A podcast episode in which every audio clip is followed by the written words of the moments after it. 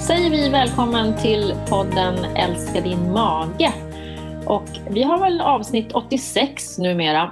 Och idag är det som vanligt Sofia Antonsson och Jeanette Steyer som sitter här och pratar på. I cirka en halvtimme brukar vi ta på oss va? Ja, plus minus. Plus minus några minuter. Ja, om vi har Ja. hittat något väldigt intressant så kan det bli eh, mer än så. Exakt. Ibland spårar vi ur också. Då tar det ännu längre tid. Nu försöker vi hämta upp oss själva och eh, Hitta den hitta Berömda. röda tråden. Ja. Vi lyckas väl någon sån här i alla fall. Vi brukar ha några ämnen som vi vill prata om. Några saker vi har sett eller funderat på eller tycker är intressanta. ja, Och- men precis. Så även idag kan man säga. Så är vi idag. Eh, ja, det är ju det är ganska mycket, tycker jag, just nu här eh, studier som pågår. Det är, tycker jag är intressant i alla fall. Verkligen.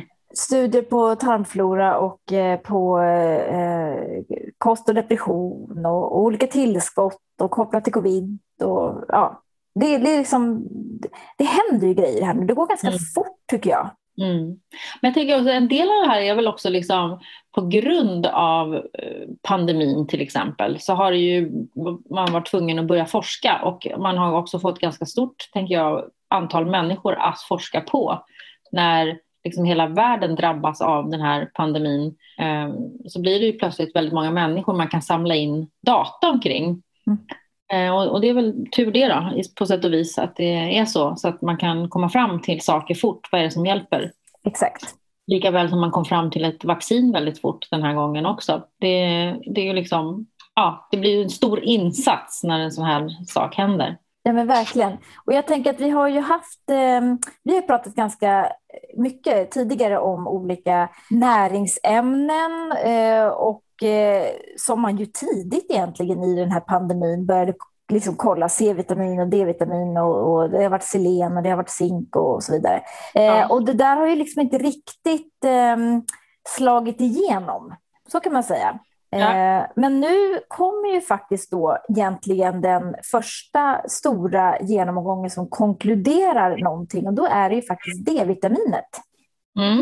Eh, Och det är ju intressant för nu har man ju alltså slagit fast helt enkelt att D-vitamin har en skyddande effekt mot luftvägsinfektioner, vilket då kan gälla även för covid-19. Just det. Där kom den. Där kom den, precis. Ja, väldigt spännande och intressant. Och det här har man ju... eh, det var väl var det Irland, UK, som för då i, höstas, va? Eh, redan då började dela ut D-vitamin till befolkningen för att de då Ja. ja, såg väl att det pekade åt det här hållet med D-vitamin. Ja, jag låter det vara osagt, men eh, det kan nog stämma. Man Ja. vet ju att eh, överviktiga äldre, personer med mörk hud, gravida Mm. eller personer som av annan anledning sällan vistas ute löper ju en större risk än andra att få D-vitaminbrist och måste vara extra noga med det här. Just. Mm. Och sen så kan man ju då tänka på oss här i Norden som kanske inte är ute särskilt mycket. Nej, alltså, och även om vi är det så står ju vår sol i fel vinkel eh, nio av tolv månader per år. Ja, man säger, mellan september kan man ju inte mycket man vill. Ja. Mellan september till april, maj, maj eller vad säger man? Mm. Där någonstans i alla fall är det är inte tillräckligt stor, stark sol för att vi ska kunna bygga upp det här lagret av vitamin D genom solens strålar. Tyvärr. Mm. Mm. Vi får tanka på sommaren men det räcker inte alltid till har man ju förstått. Exakt. Exakt. Mm. Och då, då konkluderar de ju här att det finns alla skäl att undvika D-vitaminbrist. Ja, Ja. och då kan man ju fråga sig själv hur, liksom, hur vet man att man då har D-vitaminbrist? För det är ju inte så att du märker av typ som järnbrist, att nu blir jag väldigt trött eller man kan liksom så, utan då får man ju gå och ta ett, eh, ett test och jag vet ju att det är, ja, jag hör ju ofta att man har försökt ta tester då som patient, men att läkarna säger då att nej, men det där behöver du inte testa, ta tillskott istället, för det är, det är större sannolikhet att du behöver det. Mm. Mm. Eh, Och det är ju okej, men jag tänker också att de som har väldigt låga nivåer av D-vitamin kanske behöver ta ganska starka tillskott. Mm. Så det är inte fel att testa ändå tycker jag. Nej, och försöka få det, eh, antingen om man kan få det genom vården, men nu finns det väl också lite fler privata alternativ om man verkligen insisterar på att man vill ha ett test. Ja, precis. Man kan ju beställa på nätet. Mm. Helt enkelt. Ja, mm. om det är något man verkligen vill göra men har svårt att få igenom. Exakt. Hos sin vårdgivare. Mm. Så det där tycker jag var intressant. Och då, då har vi ändå liksom snurrat runt ganska länge ju i de här teorierna kring D-vitamin och det har liksom kommit studie på studie. Nu är det ju liksom stor, stor sammanställning med, med då ett antal studier och 49 000 deltagare. Mm. Så det här är ganska då fastställt, vad jag förstår. Mm. Just det. Bra, så det ska vi veta. Det är bra att veta. Nu är det som tur var så går vi mot eh, lite ljusare tider. Då. Så vi kan ju hoppas på att även bygga upp det på naturligt sätt. Men ett tillskott kan ju vara aktuellt för många människor faktiskt. Verkligen. Man ser 15 minuter med bara armar och bart ansikte mm. per dag. Ja. Eh, under då den här perioden. Eh, ish, april till september. Då får du ta av dig din stora solhatt och rulla upp ärmarna lite grann om du ska få den typen av sol, Sofia Antonsson. Ja, det, jag, det, det, tar, det bär mig emot. Ja, jag vet, du gillar inte det där. Nej, Men så har du ju hy som en liten barnrumpa också. Ja, det är oklart. Just nu tycker jag bara att jag har massa hormonella finnattacker överallt. Nej, oh nej. Mm, inte kul. Nej, nej, men det här är intressant. Och sen eh, kopplat till det här då så är det ju ytterligare en stor studie som nu är gjort med 1,4 miljoner personer som har svarat på det här. Ja, men precis. Och det är just det här eh, lite grann som vi var inne på förut, att när det är så här många personer som drabbas av någonting och sen har man snabbt också hittat på ett sätt att samla in information, vad jag kunde förstå, genom en sån här självrapporteringsapp där man eh, skulle rapportera om sina eh, symptom, covid-symptom. Just det. Och då kom man på idén att, även rapport, att de även skulle rapportera in vilka tillskott som de har tagit. Exakt. Så då har man ju fått, på det sättet fått liksom väldigt många svar på kort tid. Mm. Och då kan man ju alltid diskutera vad det är för typ av studie. Och man är ju så här att det ska vara kliniska studier och för att kunna dra tillsträckliga slutsatser. Och, eh, det här är då en observationsstudie när deltagarna själva har rapporterat. Men eh, man kan ju, det här kan ju vara underlag då till sådana här lite mera eh, andra typer av studier. Exakt. Eller klinisk undersökning. Då. Eh, men det var ju väldigt många människor och man kanske ser några tendenser som är intressanta. Ja, alltså tendenserna var ju då att, eh, att eh, de tillskott som gav skydd var ju multivitaminer, D-vitamin och probiotiska tillskott. Mm. Men man såg det inte då för C-vitamin, vitlök och zink. Och framför allt då så såg man ju att ehm, det här hade en mild skyddande effekt på kvinnor, men man kunde inte se samma effekt hos män. Mm.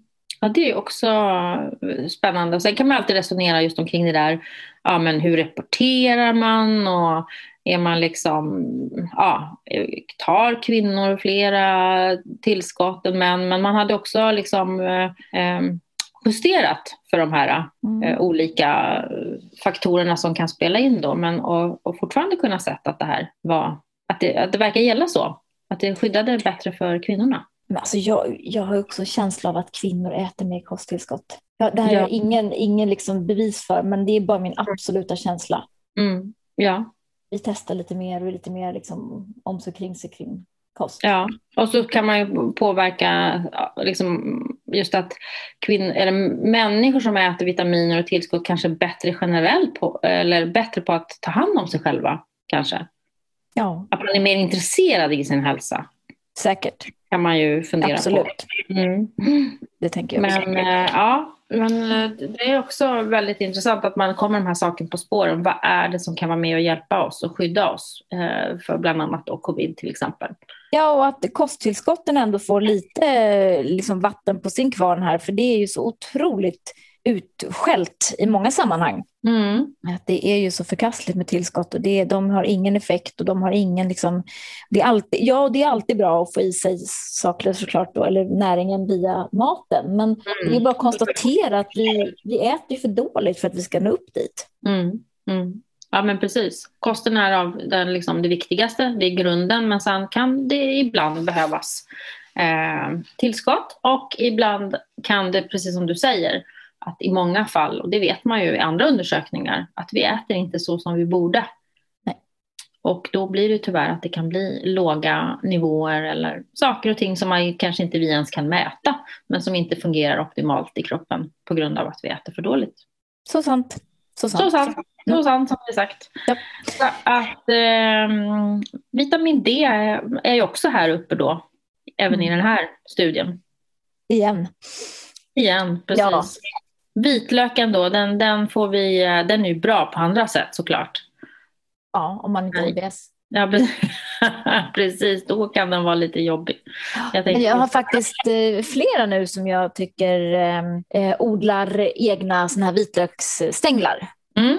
Eh, och det funkar faktiskt jättebra. Så att, eh, gör gärna det, ni som gillar vitlök men som inte riktigt kan äta den vita delen. Då. Sätt den i, i eh, mer liksom själva toppen uppåt, en klyfta med toppen uppåt, bara en kruka, så växer det upp en liten grön eh, stängel och den kan man då mm. hacka och använda som lite vitlökssmak i Ja, just det. det är även den där som kan börja växa ibland om man har glömt en vitlöksklyfta i kylskåpet för lite för länge. Ja. Då kan det komma en liten... Men den blir väl ännu finare då, tänker man, planterad när den får lite ljus och lite näring. Förmodligen. Mm. Den behöver också näring. Ja, men jag tänker det lite, kanske blir lite som ramslöks, ramslökseffekt på det då. Alltså du får lite samma smak där. Ja, precis.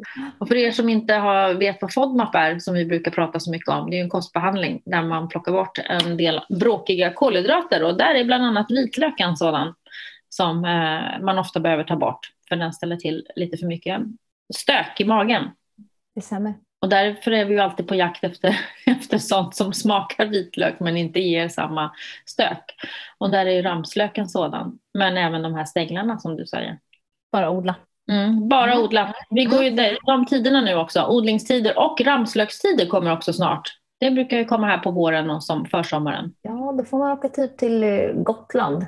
Ja, men faktiskt även på Ekerö är det rapporterat ramslök. Så, jag ska gå ut i snåren. Ut och Titta. jaga. Ja, precis. och eh, ibland kan man också ha tur att hitta dem in, eh, i en eh, livsmedelsaffär nära dig. Verkligen. Mm, till hutlösa priser, men dock om man vill prova. Man frysa in säkert också. Ja, precis. Mm. Men skulle ni känna en vitlöksdoft ute i skogen när ni är ute och går, eh, plocka då de gröna bladen som ser ut som liljekonvaljsblad skulle man kunna säga. Googla då innan så att ni får rätt sort. blad som inte Jag tror liljekonvaljen är typ giftig. Giftig, ja precis. Men de doftar väl lite vitlök hoppas jag inte. Nej. Som man misstår sig. Nej men um, man ska vara säker på, på sin sak. Men, men om man hittar det så är det ju passa på att plocka så mycket ni bara kan. Verkligen. Ring mig om ni hittar mycket så kommer jag Exakt, köpa. då kommer du och köper upp ett lager och säljer på svarta marknaden. Precis, ramslöksmarknaden. Ja. Jag ska ju vara med på ett seminarium på tisdag eh, här eh, med Brödinstitutet mm. och Celiakiförbundet.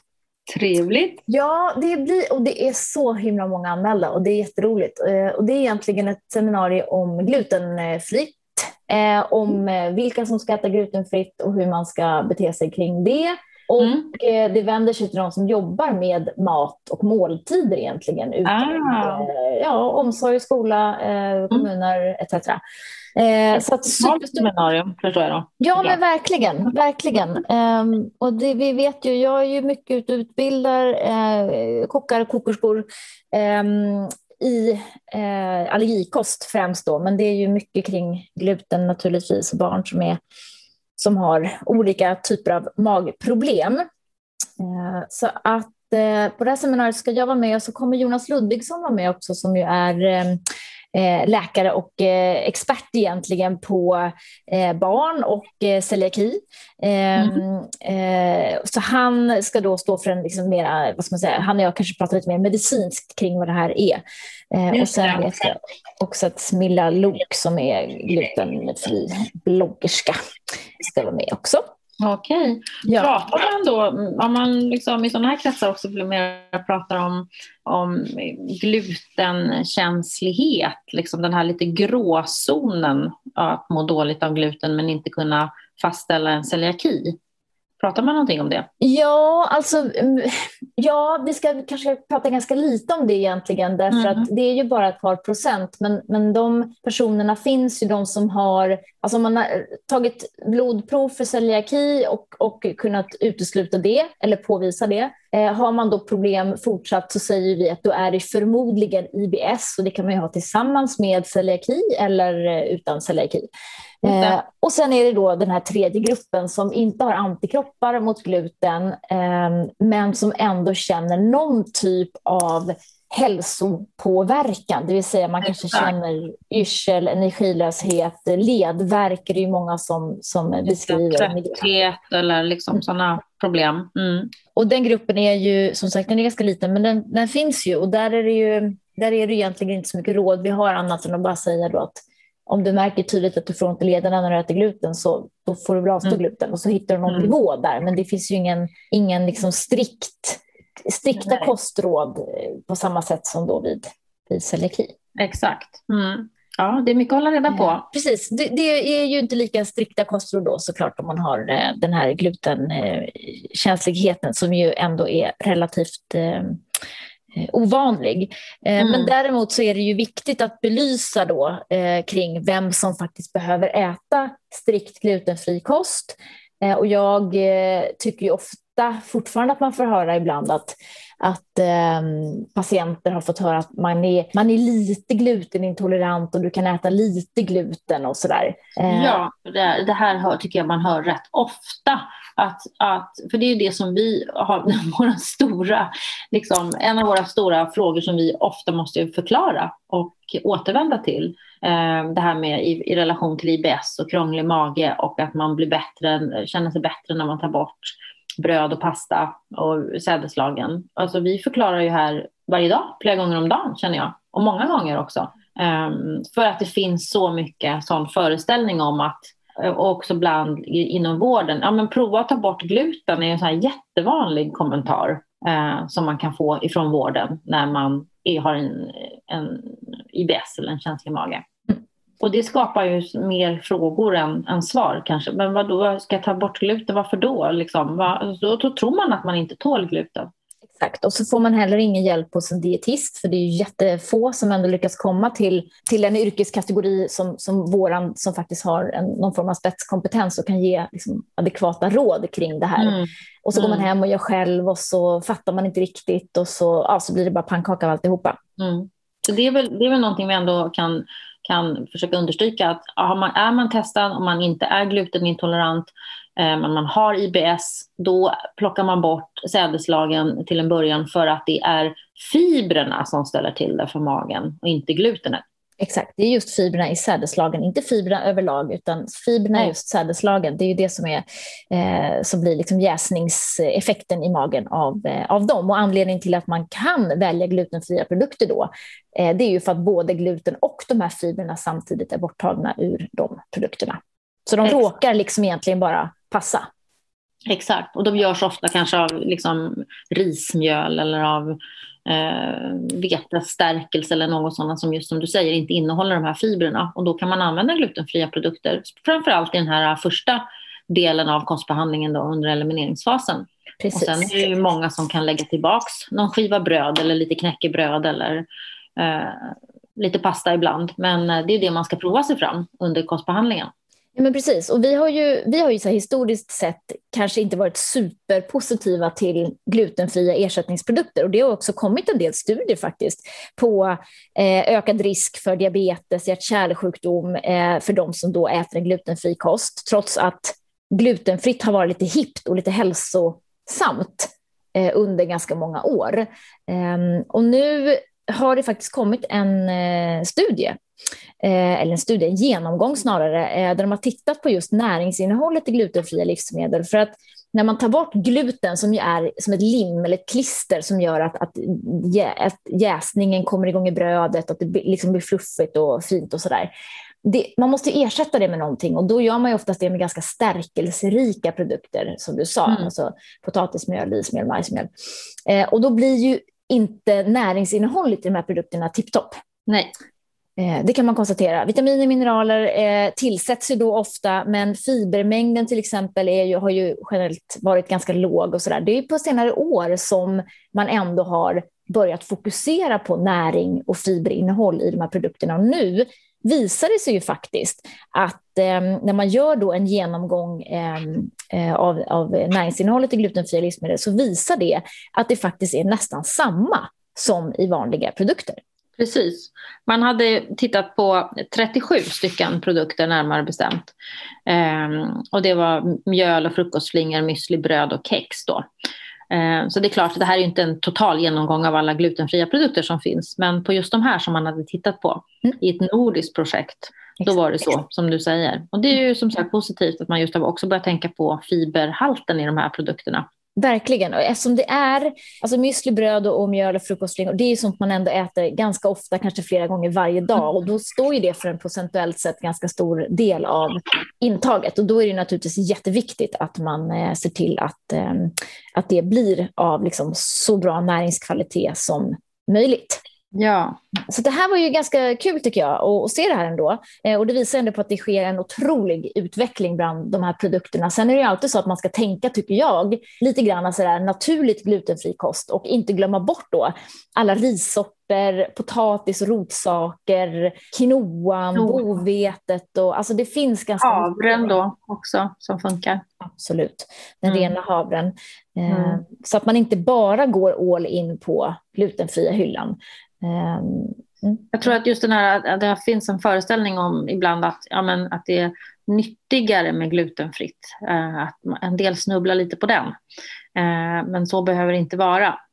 Nej. Att det är definitionen nyttigare för att det är glutenfritt. Eh, det har, som i alla fall tidigare och kan säkert vara fortfarande, vara en liten utmaning just med vissa produkter. Ja, visst är det så. Att, men som du säger, det naturligt glutenfria kan ju vara då att, att föredra. Sen var det vissa produkter som man såg att de innehöll mer tungmetaller också då, eh, av de här glutenfria produkterna. Mm. Och det är ju inte, eh, inget som överskred några gränser, men, men, men det, är ju inte, det vill man ju helst inte. Nej, och det är främst eh, arseniket i risen ju som blir väldigt, eh, väldigt påtagligt om man äter mycket pasta baserat på ris, bröd baserat på rismjöl och så vidare. Mm. Och framförallt när det gäller små barn. Eh, där bör man ju vara uppmärksam tycker jag, att inte servera risprodukter eh, flera gånger om dagen, utan att man försöker eh, ta det lite lugnt med det. Mm. Men positivt. Ja, det, det går åt rätt håll. Det går åt rätt håll, absolut. Mm. Vi är sponsrade av Dofilus, yoghurten med tre tillsatta bakteriekulturer. Ja, och vet du vad? Jag använder faktiskt den här eh, ibland i matlagning, till exempel om jag ska göra en dressing eh, och eh, vill ha den väldigt mager eller jag inte har något annat hemma. Jag gillar ju kalla såser och dressingar. Då kan man blanda den här med kryddörter till exempel eller Ivar relish eller någonting som ger smak. Och så om du ska till exempel göra en grönkålssallad när du vill att alla, alla bladen, alla delarna liksom blir lite insmörjda i dressingen, så kan du använda den. Det var ju ett väldigt bra tips. Eller hur? Ja, verkligen. Och annars gillar vi att man provar det här under en period. För dig som aldrig provat Dofilus, så kör 2,5 deciliter eh, per, eh, per dag och se eh, efter en period och se hur det känns i magen. Det är många som tycker att det här är väldigt, väldigt bra tillskott av eh, goda bakterier. Så testa Dofilus. Vi är också sponsrade av Alflorex, ett probiotiskt kosttillskott med bifidobakterium longum 35624 och som också rekommenderas av VGO, World Gastroenterology Organization. Bifidobakterierna vet vi ju eh, är lite lägre hos personer med IBS av någon anledning från start. Eh, och bifidobakterierna är ju viktiga för att minska inflammationen i tarmen och hjälpa till att bryta ner vissa FODMAP-molekyler och också öka produktionen av smörsyra som vi också är, vet är viktig för tarmens täthet. Eh, vi vet också att eh, under den första elimineringsfasen med FODMAP så har ju bifidobakterierna i tarmen en tendens att bli lite färre eftersom vi plockar bort en del mat till dem. Eh, så att eh, Alfredex är ett mycket bra tillskott för dig som har IBS och som också följer FODMAP. Och då är det så här att eh, vi tycker att du ska ta den med mat då ökar överlevnaden av bakterierna ner i tarmen. Och gärna med lite yoghurt. Eh, prova i fyra, gärna åtta veckor innan du gör din utvärdering. Eh, och så får du känna hur det känns. Så prova Alflorex.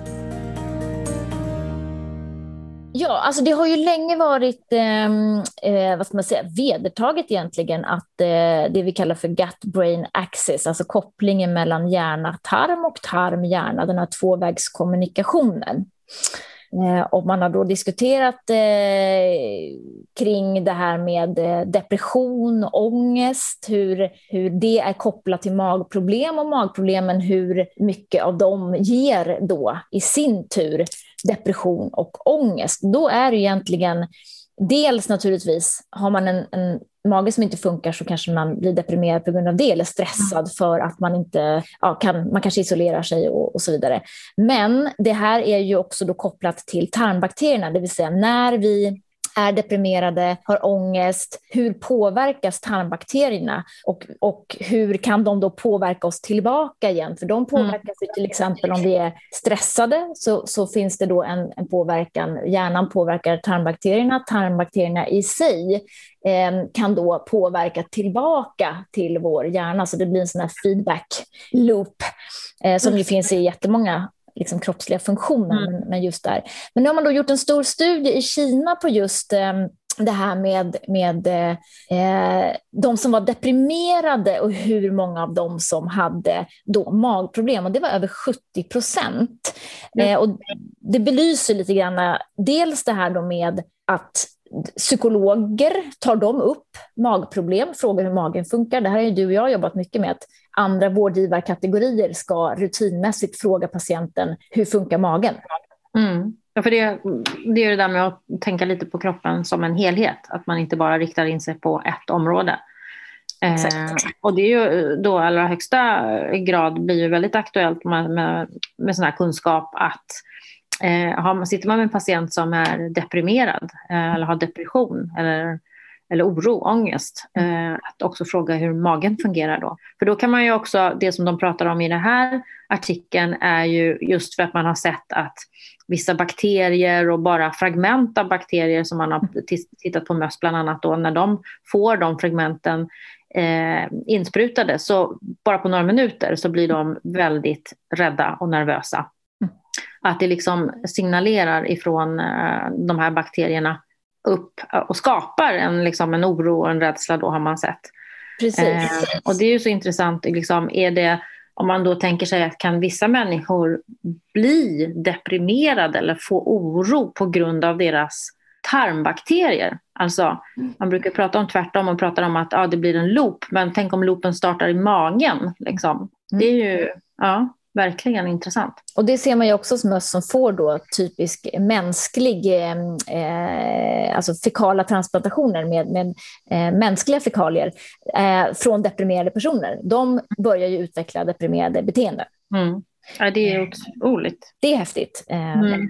hur det kan påverka. Och likadant man pratar om det här med när man är eh, magsjuk till exempel, om man blir matförgiftad eller magsjuk, att det också då eh, kan utlösa den typen av symptom. Så att man har då alltså mikrober kan man väl säga egentligen, då, bakterier, virus eller vad det är för någonting, som då har smitit ut ur tarmen och gått in i eh, blodbanan.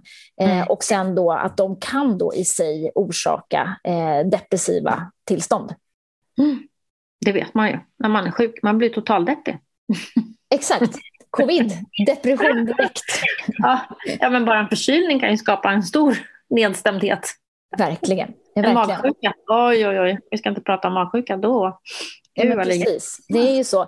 Och, och, man har ju sett då i tidigare studier att då vissa mikrober då som man också kallar för, för psychobiotics, eh, att de har en effekt på humör och kognition till exempel. Eh, mm. Och att man då i kom, i koppling till det börjar också behandla eh, på vissa kliniker depressiva patienter då med probiotika. Mm. Och se vilken effekt det har. Det är ju också häftigt alltså. Mm. Um, så att man kan konkludera då att, att det vi vet sedan tidigare är personer med IBS och IBD, där har vi en ganska hög förekomst av psykisk ohälsa eh, av olika slag.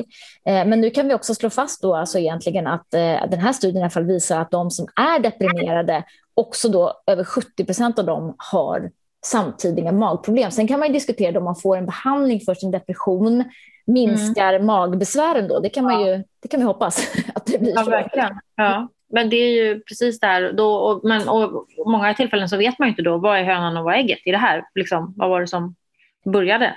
Vad var det som utlöste vad? Mycket oklart. Ja, men att man måste förmodligen behandla hela, hela människan återigen, inte bara delar. Nej. Eh, och då är vi ju återigen liksom tillbaka på det här med, med behandling och kosten som det nu tittas mer och mer på, alltså kostbehandling eh, för att påverka depression. Mm. Vilket ju är superhäftigt. Eh, mm. Och det har gjorts studier tidigare eh, också på det här med, med eh, Eh, sockerrik kost till exempel och ökad eh, och risken att drabbas av depression. Men nu, nu gör man ju då eh, en, mycket seriös studie då på Örebro universitet som, som man egentligen bara har gjort som sagt en, en pilot då på att, att man kollar egentligen funkar det här upplägget och gör en större studie på, vilket det ju verkar göra. Och det intressanta här och det är ju att, att i den här studien får, får pilotdeltagarna då eh, mat till sig. Exakt. All mat. Ja. Mm. Och är det någonting vi vet från koststudier så är det ju mm. ja, hur svårt det är att säga ät det här och så händer en massa saker och så äter man inte det i slutändan i alla fall. Just det.